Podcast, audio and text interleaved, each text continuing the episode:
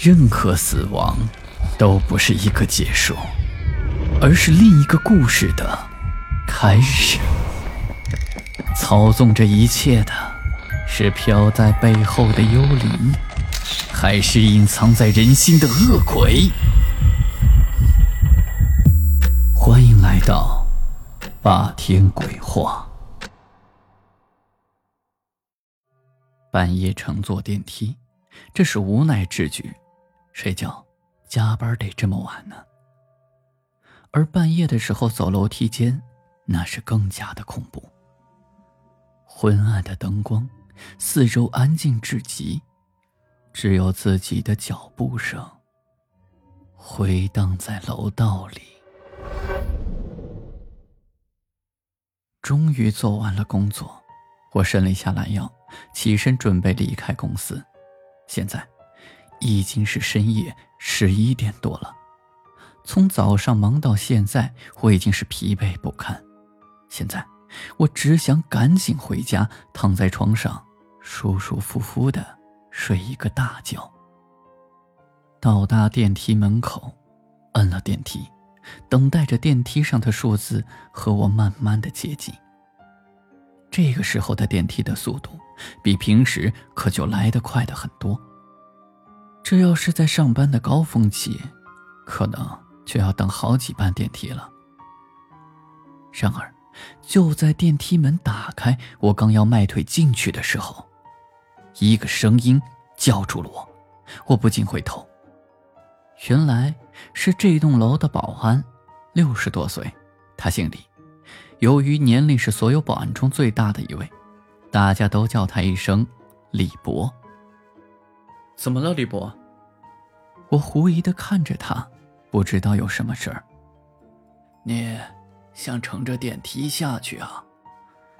对啊，我刚忙完工作，准备回家呢。啊，你呀，最好先别乘坐电梯，最起码今晚别坐。此时。李博的表情有些凝重。这个电梯怎么了？我十分疑惑的看着李博。啊，没有为什么，反正是最好别乘坐电梯。这里可是十六楼，不坐电梯做什么呢？我十分不悦。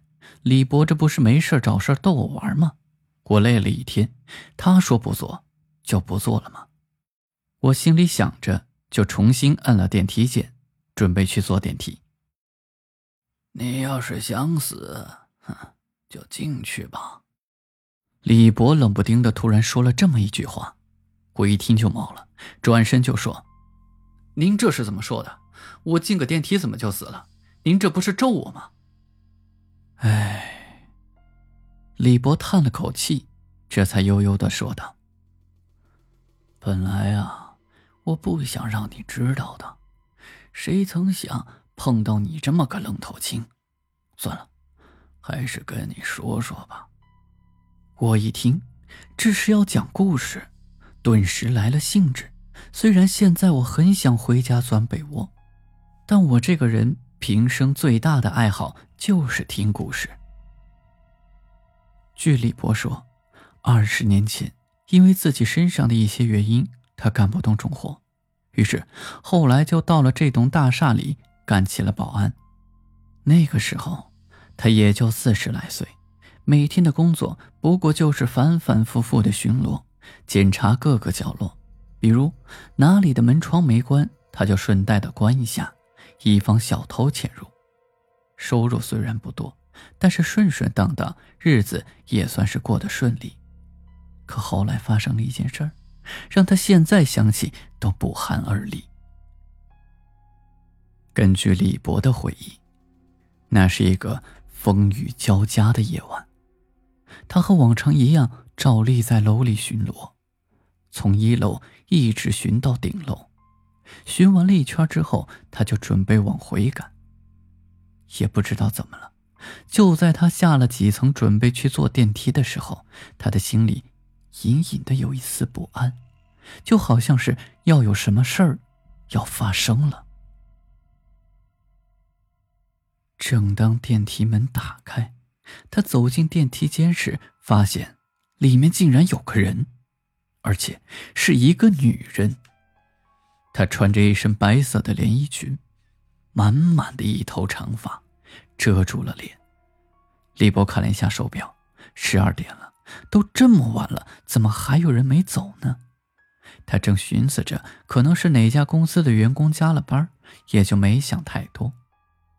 李博转身摁了一下关门键，看一楼被摁了，就索性站在电梯间里等着电梯往下走。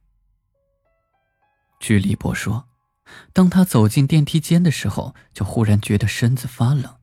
这大夏天的，怎么会这么冷？要知道，那个时候的空调。还没有普及，别说电梯间了，办公室里都很少有人用得起。李博当时就感到纳闷，看了一眼靠在最里面的那个女孩，穿的比他还单薄。他想，人家一个小姑娘都没寒冷，他自己也就没吭声。很快，电梯停了下来，李波当时以为已经到了一楼。抬脚就要往外走，就在这个时候，他瞥了电梯显示器一眼，才发现那是十五楼，刚刚不过只下了四层。这电梯里的那排按键没有显示，这外面也是空空如也，一个人都没有。可这电梯为什么在十五楼停下，打开了呢？李博正觉得有些纳闷这电梯门就很快自行关上。继续下行。当行驶到十四层的时候，电梯又停了下来，然后又再度合上。李波当时第一反应就是，这电梯该检修了。在这之前，李博曾经干过几年的弱电工作，虽然修不了电梯这样复杂的产品，但多少还是懂一些的。就这样。电梯走走停停，一直到了第十层。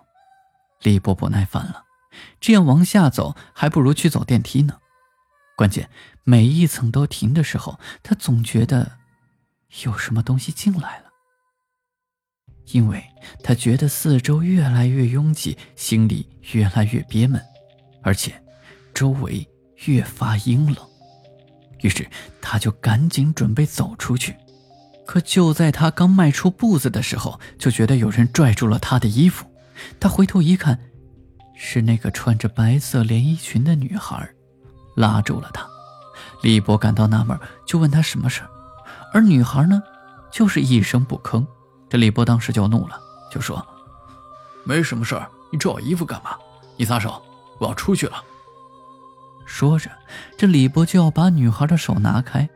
可当他搭上那女孩的手时，却发现女孩的手异常的冰冷，而且力气出奇的大，一下都没挣脱开。就在李波加大力气想继续挣脱的时候，就看见那个女孩抬起了头颅，遮挡的脸部分的头发自动分开，露出了一张千疮百孔的脸，红色的血肉裸露在外。两颗眼球也跟着掉落在了地上。可最阴森恐怖的是，电梯里一下子多了几个人，每个人都露出了血淋淋的面孔。李波当时脑子就嗡的一下，浑身的汗毛都竖了起来。怪不得刚才那么挤呢，原来进来了一群鬼。不过，毕竟李波曾经当过兵，很快他就镇静了下来。李波说：“别看那些鬼长得恐怖，这种鬼都是用来吓唬人的。真正厉害的鬼，你根本看不到他长什么样子，你就已经死了。”俗话说：“人怕鬼三分，鬼怕人七分。只要人不怕鬼了，这阳火就旺盛。这个时候，这鬼反倒就会害怕你了。”当时李博就是这么想。他不止不怕鬼了，还指着鬼的鼻子骂了起来，把那些鬼骂得一愣一愣的，都缩在了电梯的墙角，不敢动了。刚好在这个时候，电梯又开了，李波就趁着这个空档跑了出去。李波心有余悸的对我说：“你别看我当时骂那些东西骂的厉害，我跑出来的时候，这双腿都抖得不行，怕的要死，就怕那些东西再追过来。您这不是没事吗？我嬉皮笑脸的说道。我还是不太相信他的话，以为这是他编的故事，而李博却板着脸说：“我那次是没事儿。”可后来有个年轻的小伙子，就没有我这么幸运了。